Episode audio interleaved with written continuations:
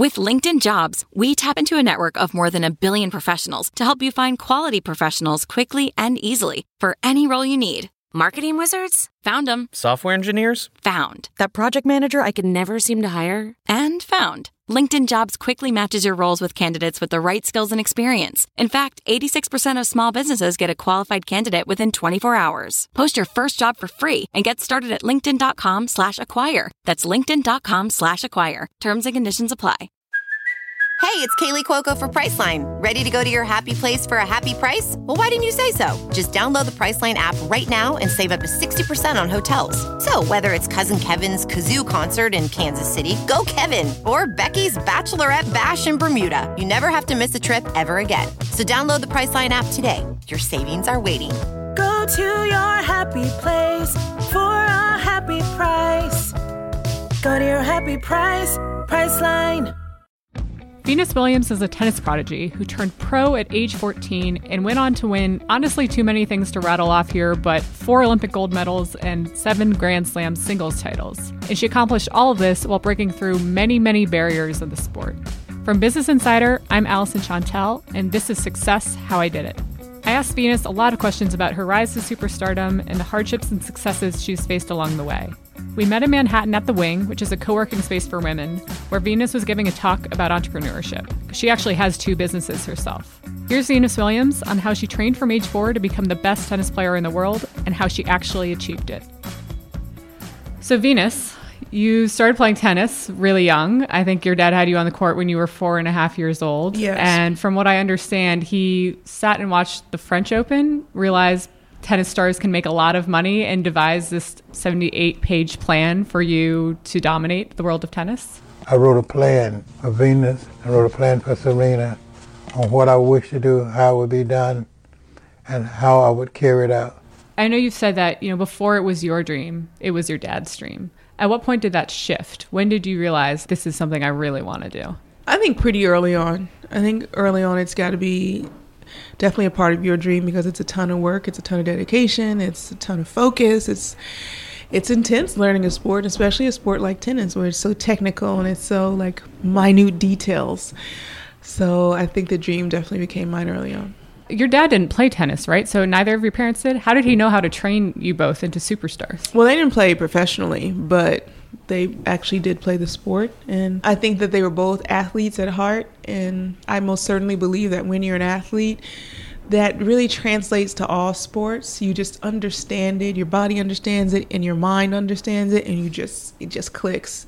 And I found that happening when I play other sports, and I've seen it like when I've hit the ball with other professional athletes, and you can see that they're learning so quickly. It's just something that's in their their whole their blood. So I think it was in my parents' blood, and they understood. So how did you train when you were first getting going? I mean, how many hours would you say you put in on the court when you were growing up in like grade school years? Uh, definitely a lot, three or four hours a day, sometimes more. I, I can't remember exactly. Uh, I do remember the lights would go out and we'd be kind of happy, It'd be dark. But from an early age, too, it seems like you were always in the media. Um, your dad got the local press involved, and I know Serena has said like she doesn't remember really a moment when there weren't interviews going on. So, how did being in the spotlight at such a young age shape your career and your passion for it? I think in a lot of ways, it's super helpful because you're on the radar and it, it helps you to find sponsors, find support, and a lot of people want to help you. That was helpful, but I think also at the same time it creates a lot of pressure. So you have to know how to deal with that. So it's either you make it or you don't. And sometimes it might be a little easier to be under the radar because there's no pressure. Um, but thankfully, you know, we were able to handle it. But I think it's like maybe one of a hundred who could. I don't I don't know the formula of being able to handle that pressure you know, we're sitting here at the wing right now, and someone asked you, did your parents have the winning formula for helping you and your sister become stars? And like, isn't that a little bit risky? And you're like, yeah, I guess it could have been risky. Do you think it was? It was definitely risky. You put your time and your heart into it, but sport teaches you so much, and you can translate that to other parts of life. But it's definitely a lot of dedication, not just for myself or your the children, but um, the parents, the family finances the money that you know you could be putting towards retirement and using to buy tennis shoes and string rackets and tennis lessons.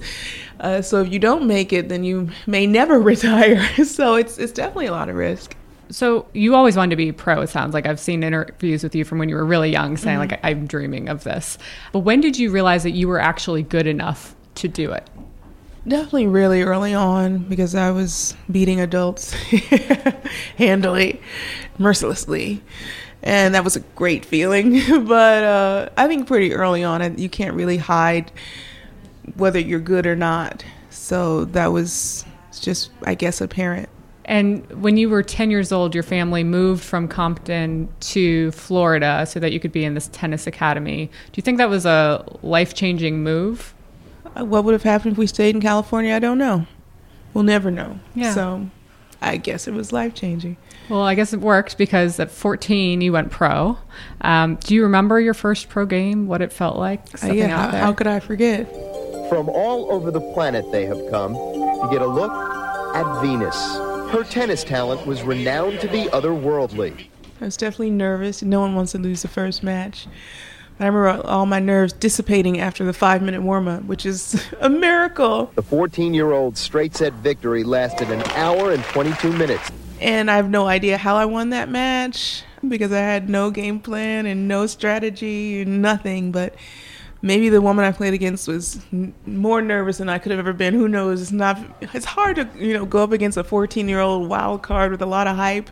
That couldn't have been fun. She probably was just dreading it when she saw the draw. but um, thankfully, I was able to win that first match. Not the second, but the first one's always nice. First one counts. Yeah, counts a lot. The first one counts. And so at 15, I think was you scored a huge endorsement deal with Reebok. It's about 12 million dollars, which for a 15 year old, how did you figure out? Oh my God, this is a lot of money. Like, how did you figure out how, what to do with your new fortune and like how to stay focused? That seems like it could be really distracting. Well, I recall shopping at uh, Wet Seal. I was a regular kid, to be honest, who just wanted to. I think at the time, like Clueless was out, kind of wearing those dresses and just being a kid. I didn't really spend any money at all. My biggest purchase was like a SUV, and that was it.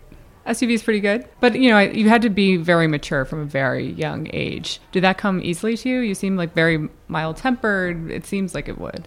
I think definitely sport matures you if you let it. uh, it definitely makes you grow up because you have to work so hard that if you cannot, then you probably aren't going to have the mental capacity to, to handle it all. So I think that probably played a role in, in growing up a little faster than maybe other people you know, you came into the sport that was traditionally very white, affluent, not easy to break into, not always the most accepting. Um, you came in with a lot of style. You had beads in your hair. I remember there was one game where you actually were robbed, I think, of a point because one of the beads fell out while you were playing. Um, so you, from a young age, had to deal with things that you really shouldn't have, and nobody should, from a racism standpoint in this sport. How has that shaped you as a player and how did you learn that this wasn't going to be fair maybe? At the end of the day you just have to focus on winning and no one can take a win away from you. That's what i focus on. Life is not fair so i don't go out there expecting it to be. I don't think any of us should go out there expecting life to be fair. I think that's expecting too much and so i remind myself of that sometimes and then you can get on with your with your life after that that one game was so it must have been so frustrating. There have been many frustrating games. I don't think there's going to be another one that isn't frustrating. That happens, but that's sport. Or else why would there be so much glory and victory? Well, you've changed the game a lot. And one thing that I know everybody brings up, but it's powerful, is that you stood up for uh, equal compensation, really, for tennis players, female or male. Did you realize that you were going to kind of start this movement when you were in your 20s to go through that? And, and how did you bring about the change? Nope. Zero, zip, zero idea. Zero plan to be a part of it. None of that. In a lot of ways, I was credited for equal prize money, but really it was a team of people who worked super hard from the WTA, and we had amazing leadership who really, really fought for it. So it was definitely a collective, and I just happened to be somehow in the front. I still don't know how that happened. Um, and here we are today. I'm so happy it happened. It was a collective effort. One thing I wanted to ask you about, and I know it's hard, um, but I think it's important because tough moments shape our careers a lot. You had a sister who passed away, who died. Half sister Yetunde Price was shot to death in 2003. When you were 23 and she was your personal assistant. How did you um, cope and not just become so overwhelmed with grief? Because tennis is a really mental sport and it's a tragedy. It's amazing when tragedy strikes how strong you find that you are. And I'd seen other people go through horrible things, and I just thought, wow, I would be a complete mess. And then you realize you have more strength than you knew, and it helps you to get through. And thankfully, we had family that we could help each other, and we could, you know, sometimes, you know, make each other laugh. And to this day, we still help each other through it. Do you have any advice for being resilient? Resilient? I think everyone deals with things in their own way. Everybody's different. Um, my my family we're all different. None of us are the same. We all deal with things in different ways. I think it's about knowing yourself, what pushes your buttons, and figuring out how to work with yourself. Can we talk about your sister a little bit because you all are super close? Yeah. What a point! Serena Williams. She's called herself your copycat. Um, she loves you fiercely and you love her fiercely. I have a sister, I totally understand. She said, you know, she wants to be just like you and she wants to have all the things that you have. Um, and you're both so accomplished. Has it ever been tough to share a dream with a sibling that you're so close with? No, no, definitely not. I can't imagine not her not being there. She was always there. I was always there for her. So I think for either of us, the experience wouldn't wouldn't be anywhere near the same. And I know that everyone else on tour does it by themselves. So I realize that it's possible to do so, but in our case, it's just not how it happened. It must be tough playing against each other. I remember seeing an interview with you when you were younger, and the interviewer asked you, What's the toughest match you've ever had? And you were like, My sister. And he asked you why, and was, you just said, It's horrible. Um, you've now played each other a bunch of times. Has it gotten easier? Like, does the rivalry stay on the court? How do you obviously she's a tough opponent. So when you walk out there, you're thinking about how you can win the match and what openings you may have, and usually there's hardly any. And, and I don't know. That's what I think about before I walk out on the court. Um, how can I win this match? um, where many others have failed, how will I succeed? And when you walk off the court, then you've walked off the court. At the end of the day, that's all I can control is my performance and you know, be happy for my sisters in, in the case that she wins, which is pretty often.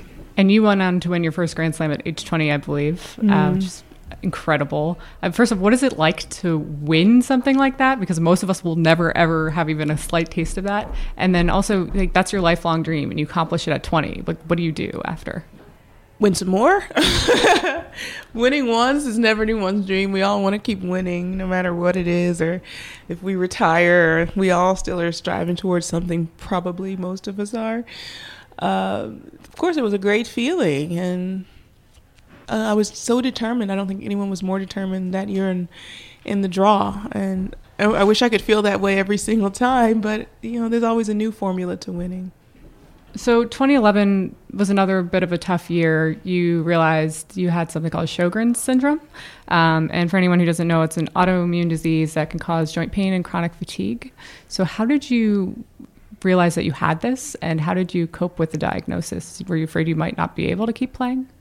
No, I wasn't afraid of not being able to play. I knew I had to come back. And I think at moments like that, you don't have time to be afraid. I think things like that don't even hit you right away. You know, I think you go through at least a year or two of denial. Like, are you sure? Take the test again. You guys are crazy. that sort of thing. And it was definitely a long road. And there's no one there to tell you how to do it. So in my case, I've, I've had to figure a lot of that out on my own. But there's a lot of pride in that too. So, I mean, you had a pretty, it sounds like a swift recovery because you came back and won doubles, I think, a, what was it, a Grand Slam, like within a year later? Yeah, you're right. It was, um, I had a great partner. Two sisters, once again, on another planet. that helped. you had to pull your weight. That helped. I, I tried to pull my weight. How did you, um, how did you get your mindset right? How did you start recovering? And you also turned vegan from that, right? So you changed your diet a bit. Yeah, I tried to be vegan as well. So I don't always succeed. Chegan? Yes. a cheating vegan? Uh, exactly. There's a cheese plate right next to us, in any case, I came back as soon as I could because the Olympics were coming, and that it's like a, a huge motivation for me to, to try to figure out how to get back on the court. And I just love the Olympics, so that was it was it meant everything to me to be there that year. I mean, it sounds so easy when you say it that way. I was just motivated and I got Uh, better. yeah, it was really not easy at all. It was Sure. closer to impossible, to be honest. But yeah, um, the best part is I knew how to play tennis and I knew how to win matches. That helped a lot. And then you fake the rest. And um, I definitely wasn't on the top of my game, but I, I managed to qualify. So, what are your days like now? Like, how do you train? Like, when you're not in season, you still are training a tremendous amount. I know you said you skipped this morning, um, but most days, what do you what do Most you do? Most days, yeah. Today I couldn't, unfortunately, go on the court. In some ways, that's that's nice, but in other ways, you're like, I'm falling behind. But more than anything, I'm just training as hard as possible on the court, hitting tons of forehands, tons of backhands, um, one forehand too many maybe, and going to the gym and running and running and running. And there's no better feeling than paying that price. And when you're all done, you just feel the most ultimate satisfaction. A lot of people say, "Oh, I get this high from working out." I've never felt that. Maybe because I've worked out for so long, that's just a norm for me. Is to push it super, super hard. I don't feel euphoria, but at the end, when it's all done, I feel euphoric. I'm like, yes, the work was done. You just feel, you just feel like a glowing feeling inside. So you do like hours a day, multiple times a week. Oh yeah, it's my job. Yeah, Yeah, I have to get up and go to work too. yeah, exactly. Um, like six hours a day. on the court, God no. When I was younger, but um, I spent like two, two to three hours on the court, and then another two in the gym. Yeah. That's a lot. That's enough. That's more than I do in a I week. I think more people, more play, tennis players spend more time on the court than I do. But you have a lot going on besides tennis as well. You've had a startup for 10 years, which I guess is that's maybe it's not a startup anymore, but that's impressive. Most businesses die in the first year. So congratulations. oh, thank you. and so you, you don't just have one, you have EleVen, um, which is an athletic apparel line. And then you also have V Star Interiors, um, which is interior design. So it sounds like you've also always been interested in business. I think I read that your dad used to play business related cassette tapes on the way to practice. yeah, So it's always been a passion of yours. uh, most definitely always been a passion and always been one of my um, goals in life as a young person is to have my own business. And my dad gave us this entrepreneurial mindset, so that was also ingrained as well as as the tennis. So in a lot of ways, it's a part of I think making my parents proud. I think we all want to make our parents proud. Yeah. you know. Yeah, absolutely. What have you learned in starting these businesses? It can't have been easy. What haven't I learned? Um, uh, I've learned about employee relations. I've learned about um, following your instinct. I think one of the biggest mistakes you can follow is not not following your instincts. You know, a lot of times your instinct will tell you what to do. If you have a good one now, if your instincts are terrible, then you like ask for advice. But if you have good instincts, you definitely have to follow them, or else you regret them. And on your fashion line, are you actually you're doing the sketches yourself sometimes? yeah, right? m- the majority, yes. That's great. Yeah. Wow. So you're artistic as well. I try. I try. So how are you juggling everything? That's a lot. Running multiple businesses and then also training. And you were just in the U.S. Open not too long ago. So Yeah, I think it's the same as tennis. You have to have the love that helps, or else it's just too much pressure to be able to keep up with.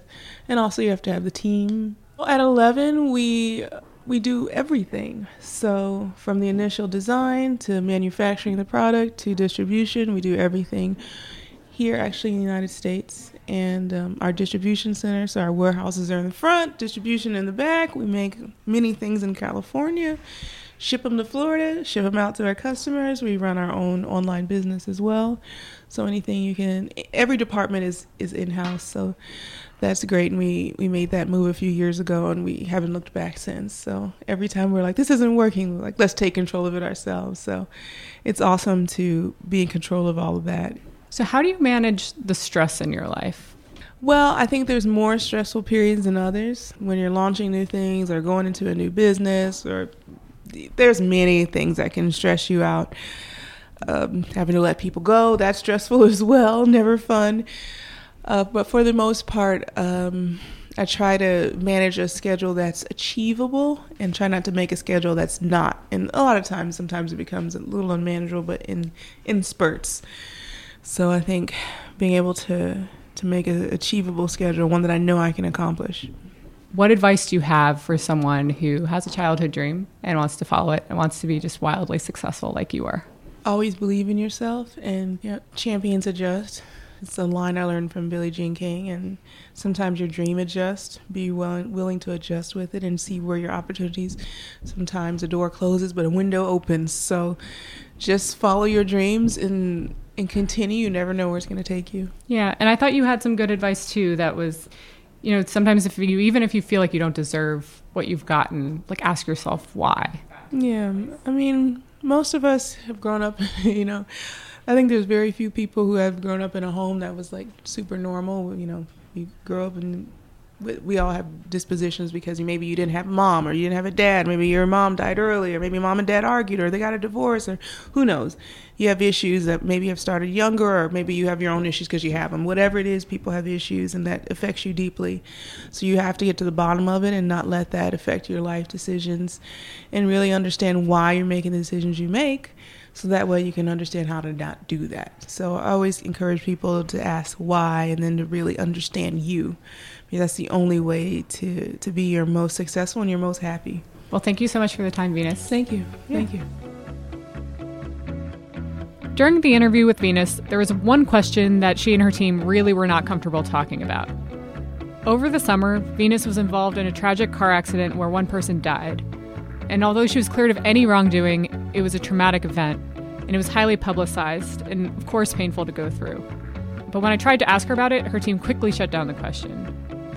Here's the amazing thing about Venus and the whole reason why I asked.